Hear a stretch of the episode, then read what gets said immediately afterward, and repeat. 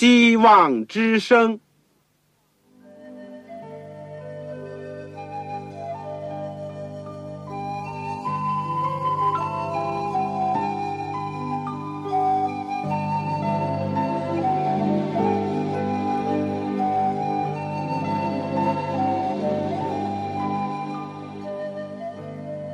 各位听众朋友，各位弟兄姐妹，欢迎您收听信徒培训这个节目。教会的兴旺，不单表现为人数众多，更要求教友的素质好。为了使教会真正达到人丁兴旺，又灵性健壮，希望之声特别为广大的信徒制作了信徒培训这个节目，满足主内同工同道的需要。信徒培训由黄牧师主讲，将有多种课程推出，欢迎弟兄姐妹们踊跃参加。下面我们就把节目时间交给黄牧师。各位亲爱的弟兄姐妹，各位组内的同工同道，你们好，我是旺草，很高兴我们今天又在空中相会，而且借着这个电波，我们可以一起学习，怎么样能够更好的。装备我们自己，可以侍奉主，可以服侍我们的弟兄和姐妹。我们这个信徒培训的节目呢，特别是为了要想帮助那些没有机会进学校或者没有机会受过正规训练的弟兄姐妹，但是他们心中有一股热情，愿意为主工作，愿意侍奉主。愿意抢救生灵，但有的时候苦于不知怎么样去做，所以我们这几门的课程呢，都是为大家所实际的。我们这个信徒的培训节目，以前曾经讲了这几门课，第一门是基督的生平和教训，一共有三十六个课时；第二门课是。圣经的要道和神学，一共是四十四个课时。第三门是末世论，主要讲但以理书和启示录书的这个主要的部分，一共有十二讲。第四门课我们讲的是护教学，怎么样维护保护我们自己的信仰，解答一些疑问。我们一共有八讲，然后呢？我们现在所有的正道法或者讲道法呢，也一共有八讲。我们在以前呢，曾经一起学习了讲道的重要性，并不像有些人所认为的，到了二十世纪讲道就不重要了，因为有太多的渠道或者太多的大众传播的工具。不，讲台还是非常重要的。然后我们也讲了讲道重要。但是讲道者如何呢？所以讲道者是另外一个非常重要的一个层面。怎么样才能够成为一个讲道者呢？第三，我们讲了讲道的两大原则，主要就是要荣耀上帝，要造就教会和弟兄姐妹，当然也包括造就自己。以后呢，我们又讲了。怎么样来组织讲章？我们提供了十二种方法，大家不妨能够逐一的尝试一下，并且选择一些你所得心应手或者最喜欢用的方法。后来呢，我们也讲了怎么样来构思这个整个的讲章，包括了怎么样组织这个讲章的一个主体部分，还有讲章的这个序言。或者引论以及结论，然后呢，我们今天要讲到最后一讲，就是第八讲，题目是讲到前、讲到的时候以及讲到以后。我们所用的经文是《提摩太前书》第四章十四到十六节，《提摩太后书》第二章十四到十六节。还有最后是提摩太后书第四章第一到第五节。我们在学习之前，让我们一起祷告。亲爱慈悲的天父，我们实在是谢谢你，今天又有机会和众弟兄姐妹在一起来学习主的话语，领受主的教导。我们虽然是天各一方，或者我们都没有见过面，我们甚至于以前从不相识，但是因着你天父是我们众人的父，所以我们都是弟兄姐妹。我们可以彼此帮助、彼此劝勉、彼此安慰。尤其在今天这个时候，我们深深的感觉到，要收的庄稼多，但做工的人少。今天有许许多多的弟兄姐妹愿意献身给你，但是没有机会受到正规的训练。天父，就求你特别的怜悯我们，帮助我们，开恩。使我们能够借着各种的渠道，包括我们这个小小的侍奉，能够蒙主的赐福，以致让更多的人能够装备自己，以致可以更好的答应主的呼召和差派，去为主工作，去收割庄稼，去引领许多的人来归向你。天父啊，帮助我们，也饶恕我们。今天在教会，在讲台上的软弱，以及我们作为传讲主福音之人的所有各种的软弱，愿你的恩典和你的意义遮盖我们。愿你能够圣灵不断的在我们心里，使我们能够发热心，使我们能够把主的话解开，使我们在幕后的时候能够高举主的正道。天父，你垂听我们的祷告，赐给。在收音机旁边的每一位，以及他们的家庭和教会，我们这样的祈求、感恩，是奉靠主耶稣基督的圣名。阿门。一个音乐家在登台演奏之前呢，要做许多的练习和准备，你说是吗？而登台的时候呢，也有许多方面是要加以注意的。至于登台以后演奏以后呢，非但有个人的评论，而且自己呢也应当总结一下。一个外科医生也是这样，手术之前他要非常仔细的思想、慎重的研究，要定下这个手术的方案。而在手术的进行当中呢，他也有。多方面要加以注意的地方。至于手术以后呢，他还会检讨自己手术的方案是否成功。一个老师呢也是如此，课前的备课，在课堂上的发挥，以及课后的回顾，我想，大凡任何的严肃的工作。或者是有价值的事业，都是很慎重的，都是要用心的。而传道，除了是一种科学，是一门艺术，更加是由上天而来的神圣的托付。你同意吗？因为这是一种和人的生命，非但和人的肉体的生命，而且是和人的永生。息息相关的一件大事，所以弟兄姐妹，我们怎么能够等闲视之呢？怎么能够掉以轻心呢？怎么能够麻木不仁，或者是任意的对待呢？保罗感叹道：“谁能承担这新月的这事呢？”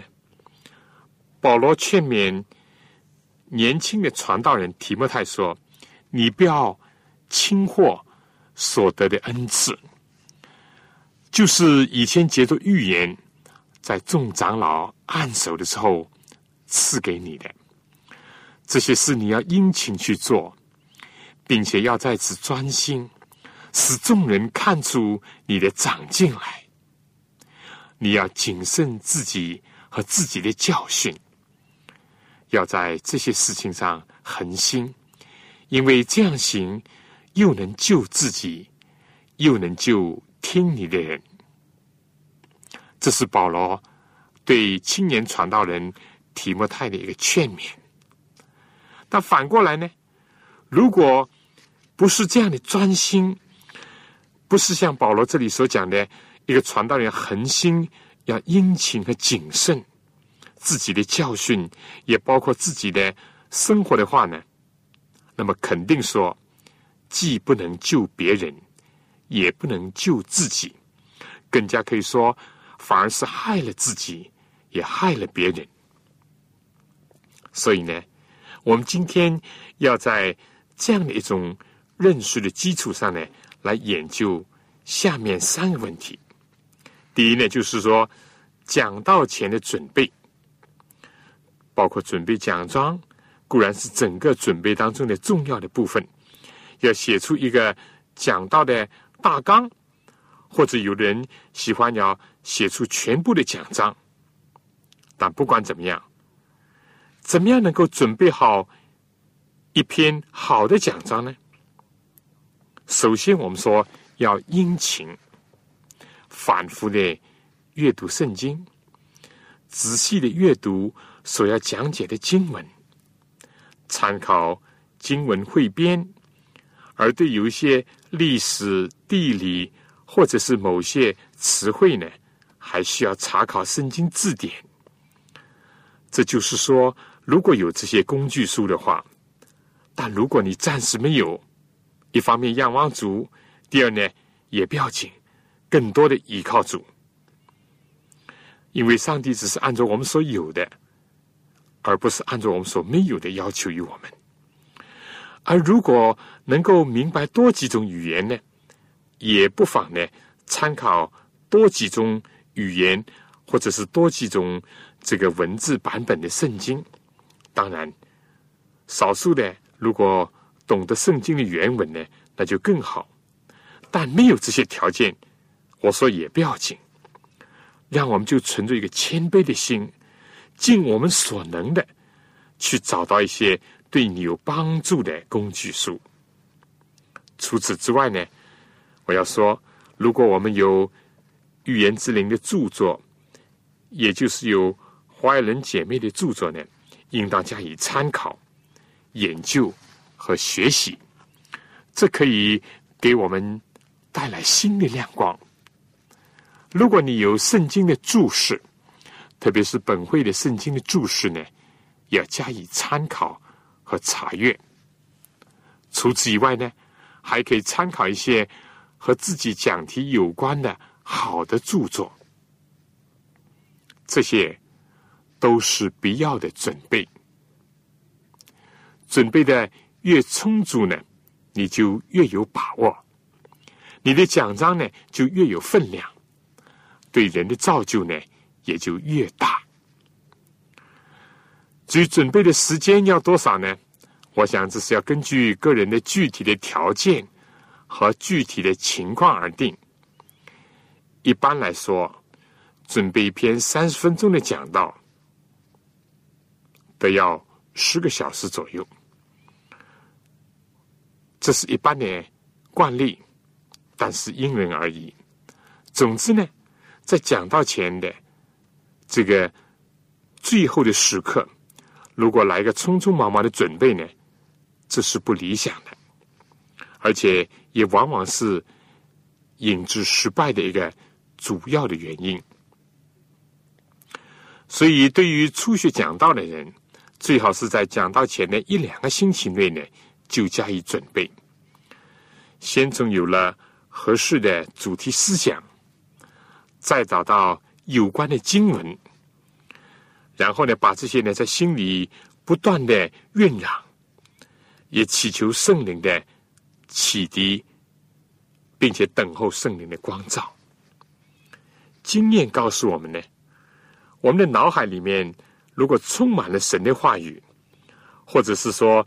对圣经越熟悉呢，自然会引用很多很合适的经文，包括圣经里面的许多的故事、人物等等，就好像近代的人运用电脑一样。当你过去储存了有关的资料，要的时候呢，就很容易把它调出来。但就另一方面讲呢，其实讲到也是一生的准备。我这样讲，并不是过分的夸张。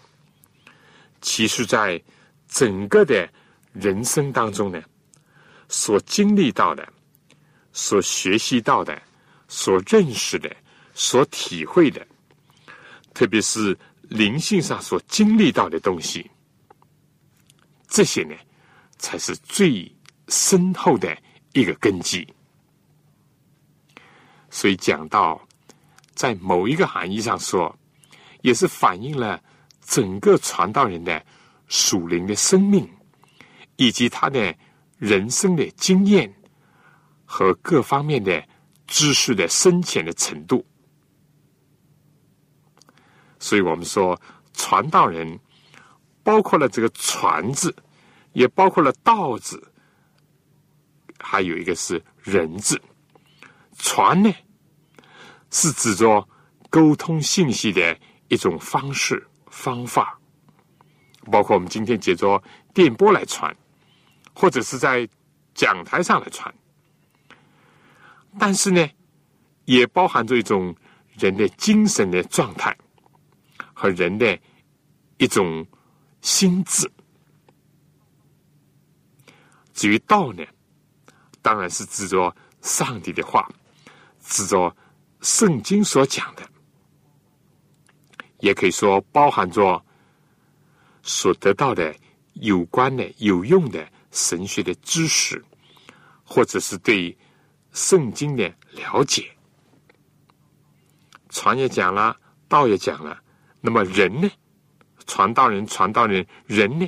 是首先自己要爱慕这个道理，要经验这个道理。对这个道理有信心，所以如果这样来破析的话呢，传道人这个人到底是怎么样一个人呢？这是很重要的，必须先要有蒙召的经历，而且准备好愿意为主工作、被主差派。所以有人说。正道或者讲道呢，是透过上帝所拣选的人传扬上帝的信息，来满足人的需要。另外，我们说知识和智慧、口才这些恩赐呢，对一个成功的传道人来说呢，当然是重要的。但是另外一面呢，我们就。必须要重视的，就是说品格的锻炼和成圣的生活。所以有人讲，最好的奖章是在自己的脚底下。你理解这句话吗？意思就是说，是脚踏实地的来相信、来遵行上帝的话。事实经验也是这样的告诉人。有些传道人虽然没有走上讲台之前，或者一上讲台还没有开口，很多人已经是打开心门，或者是已经受了感动。这就是他人格的影响，这是他基督徒的高风亮节所带来的一种感化力。这点我们不得不注意。我想下面呢，我请大家先听一首歌《得救者之歌》。做个传道人，首先自己要成为一个得救者。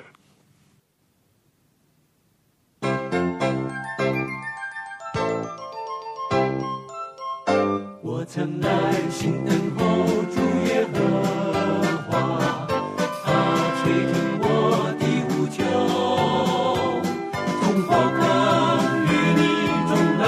起我，是我脚立在磐石上，赞美他，赞美他，赞美他，是我口里唱新歌。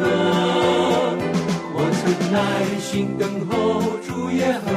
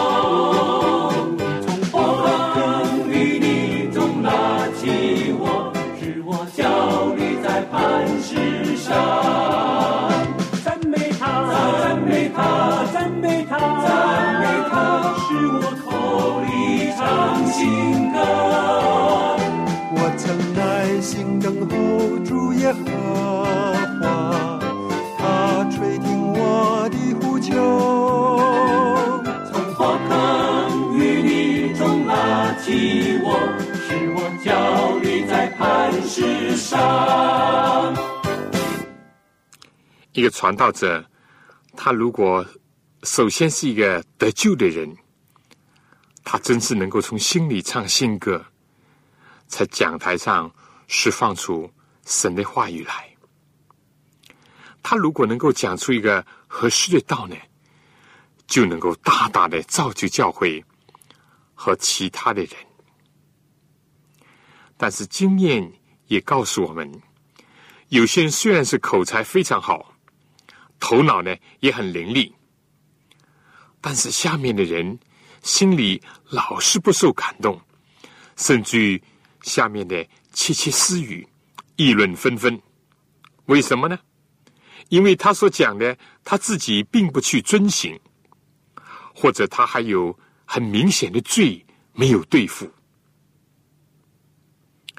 所以我们就看到这问题的一个重要性来。另外一方面呢，也更重要的呢，是在传道者心灵上的准备，就是他要竭力的呼求上帝，要给我们一个爱人的心，有一种迫切的救灵的一种感受，因为传道是做一种救人的工作，如果没有爱。没有这种迫切的责任感，只是像一般的例行的公事，或者甚至于像中国话所讲的“做一天和尚创一天钟”，这种态度呢，是绝对不能造就别人，也不能造就教会的，甚至于自己越讲，心里越冷落。我们说，没有了救人的爱心，没有了救灵的迫切感的传道人呢，就是活的真理也给他讲死了，连真的也显得不那么真了，使得生命都变为枯竭，不能使人满意。还有一点我要提到的。就是说呢，我们也必须要保持自己的精神和身心的健康。如果我们是萎靡不振，或者是我们体弱多病，一定的程度上也会对讲道带来影响。所以我上面所讲的呢，就是说我们在上讲台之前，我们的心灵。我们的身体，我们的奖章都要做好准备，因为讲道传道并不是一件轻而易举的事情。但最最重要的，也是我愿意强调的，就是我们的心要被主的圣灵、被主的爱所充满。有一种迫切的一种荣耀上帝和救灵的一种感受，这样呢，才是为讲道做了最最好的一个准备。所以下面呢，再请大家听一首歌，《充满我》，充满我，愿圣灵能够充满我们。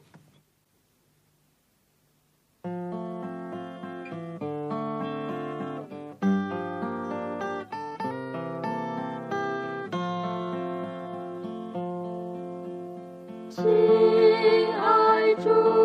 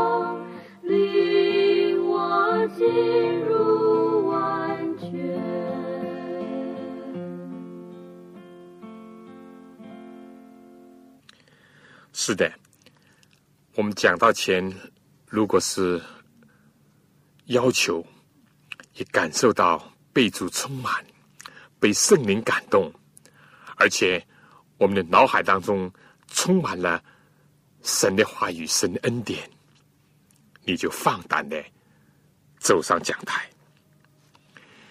现在呢，我想第二段我讲讲，就说讲道的时候。来到了真正讲道的时候，我想按照次序的先后，我们说一说关于传道人的姿势、声音、眼神和动作等等许多方面，都是很有讲究的。这个既是艺术，也是一种修养。上讲台的步伐呢？不能太快，也不能很慢，不能没精打采，但也不能神气十足，或者是眼睛朝天看，好像显得很傲慢的态度，这些都是不好的。我相信在你的经验里面，你一定也会发现，会同意我这样的讲法。那么，应当怎么样呢？应当是稳步的走上讲台。我记得有个传道人呢，因为上台走得太快，一不留神呢就失足了。结果呢，会众当中当然有不少人就笑起来。不过这个传道人呢还算智慧，他马上就说：“失足进入天国，还比稳步走入地狱更好。”结果就挽回了这个，但虽然这样讲，我们还是要说，上讲台的时候呢，不要太匆忙，要留神点。当然呢，也像我刚才所讲的，也不要太慢，或者是没精打采。所以，总之呢，在台上呢，也不要弯着这个背，当然也不要挺胸夺肚子的。当然，除了有的生理的。呃，缘故以外呢，这是例外。既不要太松散，但是也不要太拘谨，有一点点像什么呢？做体操的时候的稍息的姿势就差不多了。人站立呢，当然应当要正直一点，不要歪歪斜斜的，也不要用一个手呢托住这个下巴。或者是靠在这讲台上，这些都是不好的姿势。但是呢，也不要老是总把两个手呢扶着这个讲台。当然，我们说有的时候扶着讲台是可取的，但我讲的是有的时候，你可以想象，如果从头到尾两个手都扶着讲台呢，这就很不自然。当然，如果很轻浮的表情，这是绝对不应当有的。因为有些传道人呢，就好像说书的那样，好像是演戏的那样，嬉皮笑脸，这些是很不庄重的，对这个传道会带来非常坏的影响。但是如果一个传道人一上了讲台呢，就拉长了脸，非常的死板，这个呢也需要改变。最合适的呢，是以温柔。亲切的态度，不卑不亢，既不要两个眼朝天，但呢，也不要胆怯的老是低着个头，好像无处可容。在没有走上讲台，但是呢，在已经是坐在席位上的时候呢，最好的是先安静的默祷。这样做呢，非但是准备自己的心灵，而且呢，也引人进入一种庄重的气氛当中去，也避免了一种社交上的一种回应。我们说，除非是极其必要，尽量的不要在台上跟左右的人交谈。当然了，也不要是坐立不安呐。有的时候，这个新讲道的人，或者缺乏经验的人呢，坐上了讲台，就好像热锅的蚂蚁那样，甚至于满头大汗，或者是把圣经呢从头翻到底，也不晓得在找什么。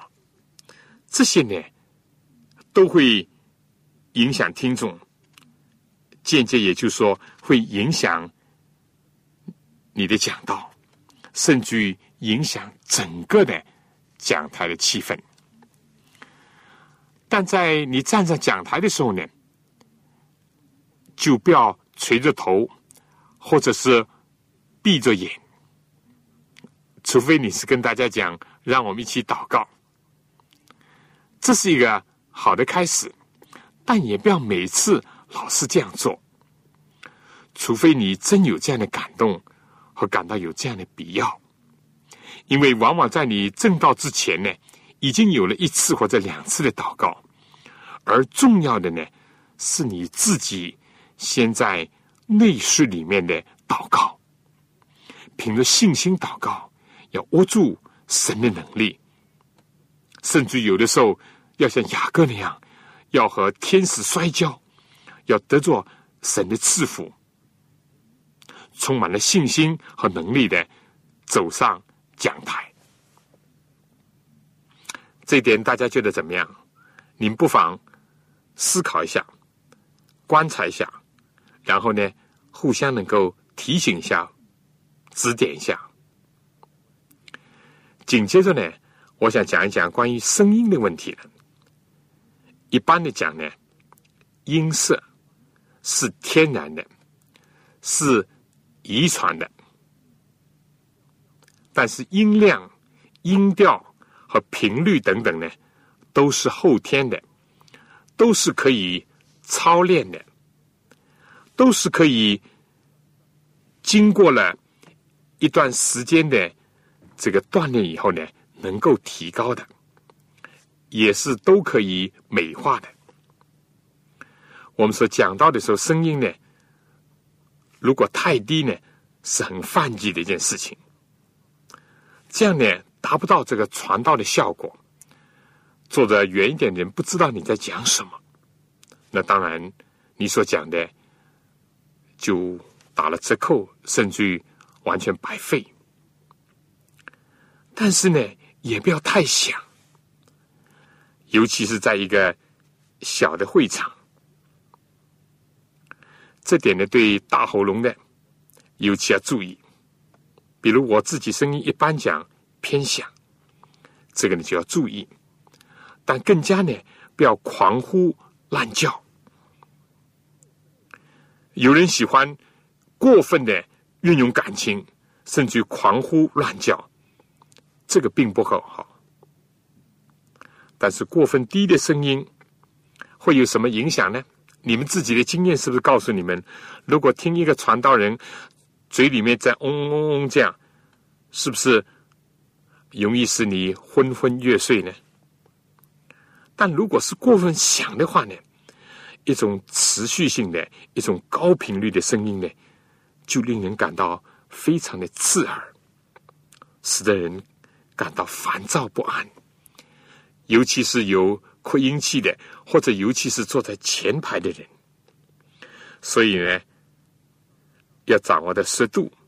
传道人要注意抑扬顿挫，这是中国人所用的几个字是非常有意思的。有的时候呢要一致一点，有的时候呢要扬高一点，有的时候要有一点停顿。总之呢。要有节奏，声音要有点变化，整个的讲章呢要有高潮。当然，不同的话、不同的字句、不同的段落，有些呢有的时候要响一点，有些呢有的时候要轻一点，而有的时候呢说话说不定就要停顿一下，有的时候呢要加快一点声调。所有这些呢，都是演讲的艺术，也是能够增加讲道的效果，而且会使整个的会场的气氛呢，能够适合于所要领受的一个信息。但是我们说，声音是要锻炼的，声音要传得远的话呢，一般的讲。低沉的声音，所谓讲贝斯的声音呢，就传的比较远，而且呢，要像中国人所讲的，要运用丹田的气，意思就用腹部的气来运气，而不是把所有的声音呢就集中在喉头的声带上面，这样呢，声音既传不远，而且。你自己的声带很容易疲劳，使声带受伤，而听的人呢也感到很吃力。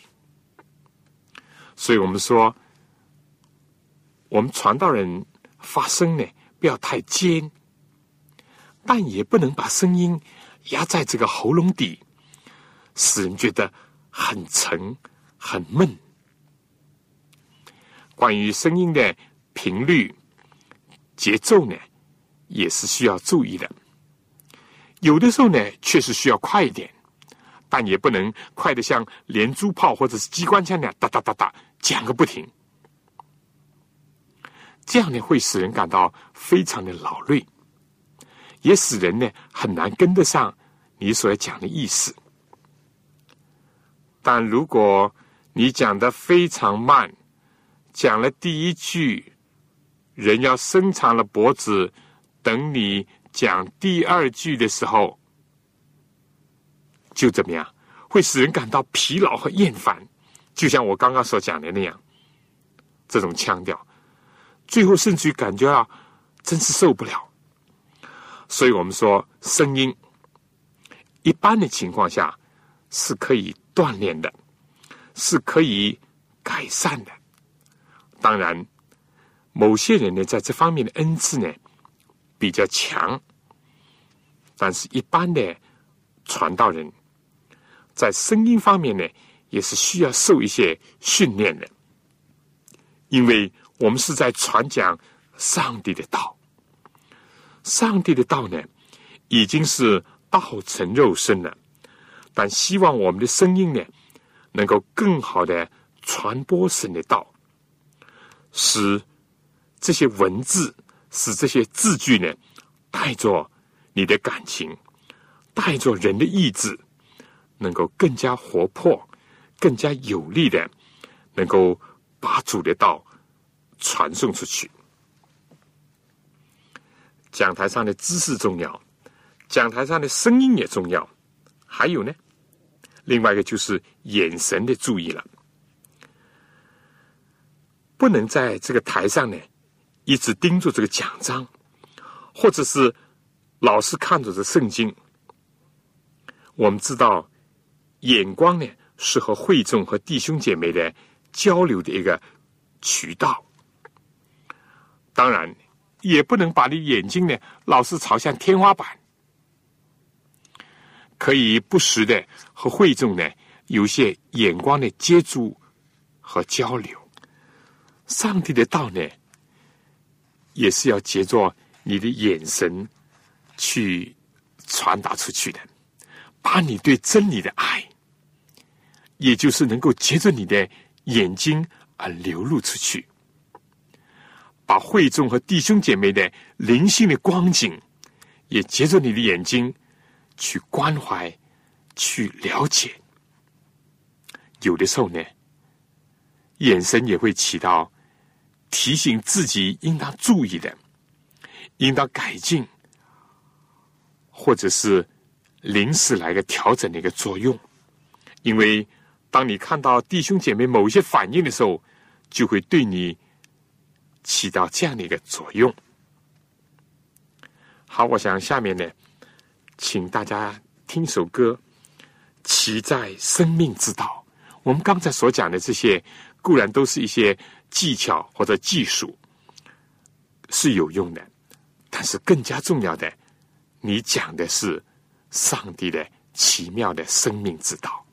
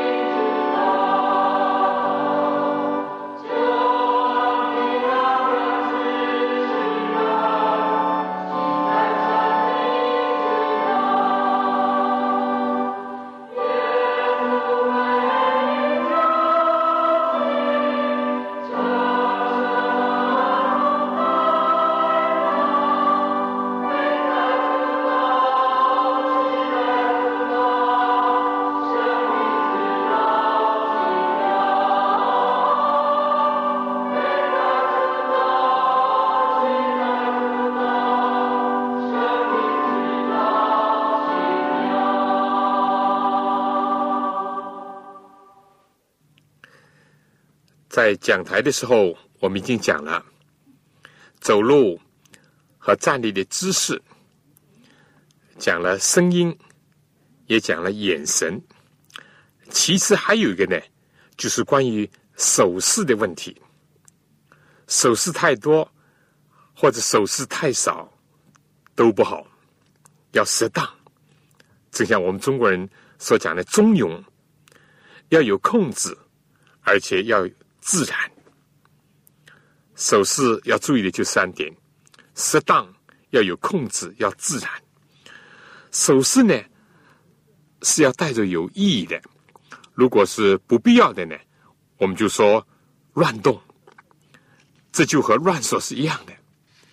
每一个人的手势呢有所不一样，但不能呢一味的去模仿。传道人的身份是代替上帝在讲话，是传达上帝的道，不是在做戏。所以切记不要夸张，不要娇柔造作，或者是刻意的在雕琢，这会比谬。手势呢更坏。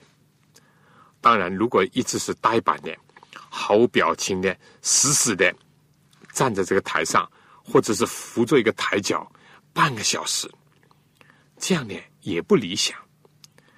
而有的传道人呢喜欢走动一下，这也是可以的。当然，不要像这个跑龙套那样，从这头走到那头，一直不停的在走动，这是没有必要的。最后，关于这段呢，就是在讲台的时候呢，还讲一讲关于服装和仪表的问题。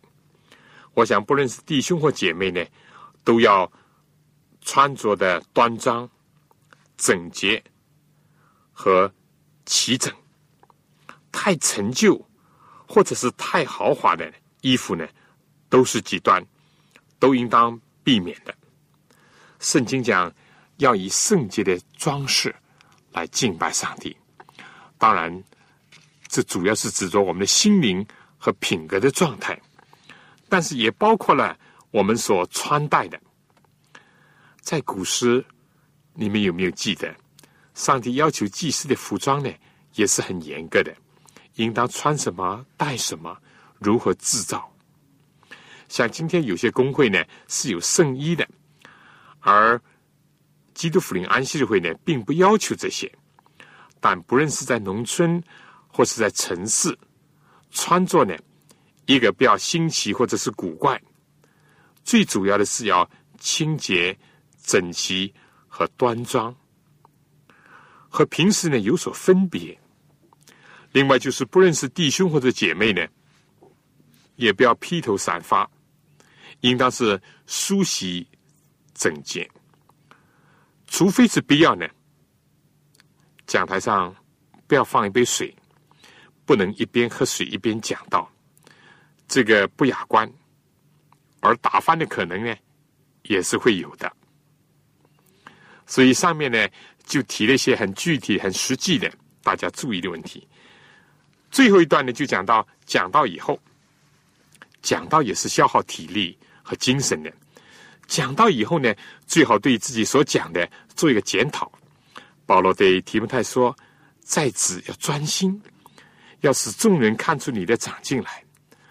往往自己不一定会发觉自己的长处和短处，而第一个最好的评论的人呢，就是你家里的人。他们呢也不会来套虚伪或者客套，但他们也会爱护你、鼓励你。对于初学讲道的人，有同学或者同工。”一起互相帮助提醒也是很好的。检讨的内容呢，包括了讲章的结构、主题思想是否明确、是否有吸引力，然后呢，这个引论呢，是不是有兴趣？引论的长短是不是恰当？而提到内容或者是本论的时候呢，是不是够丰富、够匀称？每一点。是不是很分明，而且逐点逐点的，一直是有进展，有没有高潮？来到结论的部分呢？是不是落到要点上？是不是当停就停？使得它有利于给人以感动，或者是帮助人去实行。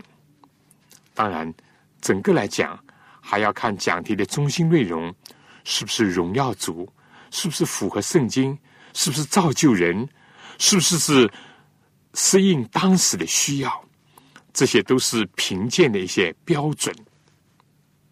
讲到声音呢，又如何呢？快慢、长短，我们说就上面所讲的每一点，也就是包括表情啦、姿势啦、手势啦、这个。易容啦、服装啦等等，都可以加以逐一的检查。结果发现有缺点呢，也不要灰心，因为往往失败是成功之母。我们就要持之以恒，多倚靠主，能够虚心的改正已有的缺点，那就好了。尤其是心学讲道人，更加不要背上包袱，或者是自暴自弃。但如果你讲到以后一片赞扬声呢，更加要谦虚谨慎，不可以骄傲，因为骄傲是撒旦的一个钩子，非但把你的成绩勾去，把你的灵性也要勾掉。另外呢，人也应当有自知之明，尤其是一个牧师或者是一个讲道者，当你散会的时候呢，在门口跟每一位握手的时候呢，往往。你总会听到人对你的称赞，说你今天讲的真好啊，给我很多的帮助等等。可能有些人这样讲呢，确实是如此；但有些人呢，这样讲呢，无非就是对你的鼓励，而更加有一些人呢，说不定只是他讲惯的客套而已。所以，人包括你我，一定要有自知之明，不要说是心学讲到的。哪怕是大布道家、大演说家，或者是非常有能力的讲道人，他们都需要不断的学习，不断的进步。另外呢，就是如果你发现，在某些方面有缺点呢，就不妨去多听一些其他传道人讲道，特别是那些著名的传道者的讲道，不论是他的讲章，或者是他们的录音、录像，都可以群听。以弥补自己的缺点，不断的比较，不断的改进，就会有一天在神的赐福带领下而得到很大的进步。圣经这样讲：上帝赐恩给谦卑的人，但是他阻挡骄傲的人。所以讲到以后呢，先是在台上坐下，默默的祈祷，把你所讲的交托给上帝，也求主能够。赐福他自己的话语，以及用他的恩典呢，来遮盖我们的缺点、我们的弱点。回家以后呢，不但要检查自己所讲的，还要看看自己所行的。圣经上讲，抬杠耶华器皿的人，勿要自洁，绝对不能一边在讲授上帝的话语，一面呢，在以自己的行为去绊跌别人。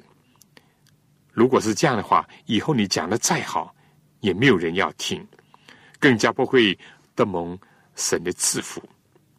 但如果我们留心自己和自己的教训呢？正像保罗讲，这样我们就能够救自己，也能够救听见的人。最后我小结一下，今天我们着重讲了讲到之前、讲到的时候，以及讲到以后各方面的准备或者是检讨。以及要注意的方面，若以为讲到讲完了，也就万事大吉了，那这样就不会有长进。我们知道每个人的弱点不一样，长处也不一样，但是上帝的恩典呢，是够我们每一个人用的。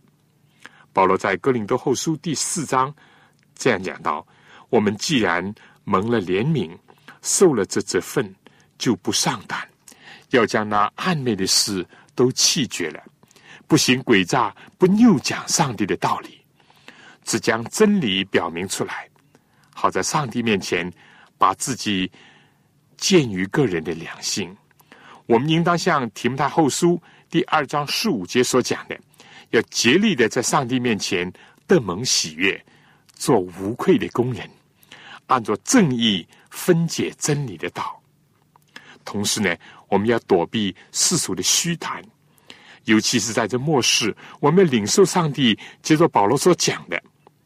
保罗说：“我在上帝面前，并在将来审判死人活人的基督耶稣面前，凭着他的显现和他的国度，嘱咐你，勿要传道，无论得时不得时，总要专心，并用百般的忍耐，各样的教训，责备人、警戒人、劝勉人。非但我们今天所有的时日不多。”也由于我们所处的时代是一个老底家教会不冷不热的一个时代，所以求主兴起更多大有能力的传道者，也能够兴起更多靠着主的恩典实行他所传讲的那些神的仆人。阿门。我想有几问题大家可以思考或者讨论一下。你觉得对你讲来讲到前最重要的是什么准备？第二，在讲道当中，你觉得你自己最需要的注意的是哪一方面？第三，讲到以后，你有没有做过任何的检讨？第四，你对于不断的培养、发展自己的讲道的能力，有什么新的感悟？具体的，你准备怎么样做？弟兄姐妹，我们这次的正道法呢？就简短的讲了这个八讲，这是学无止境的。我们永远要学习，我们要靠着主的恩典，不断的去努力、去追求、去加强。我相信上帝一定会赐福给您。我想呢，我们下一门课呢，将会讲教牧学，教牧学具体的怎么做教会的工作、牧养的工作，这也是非常重要的一门课。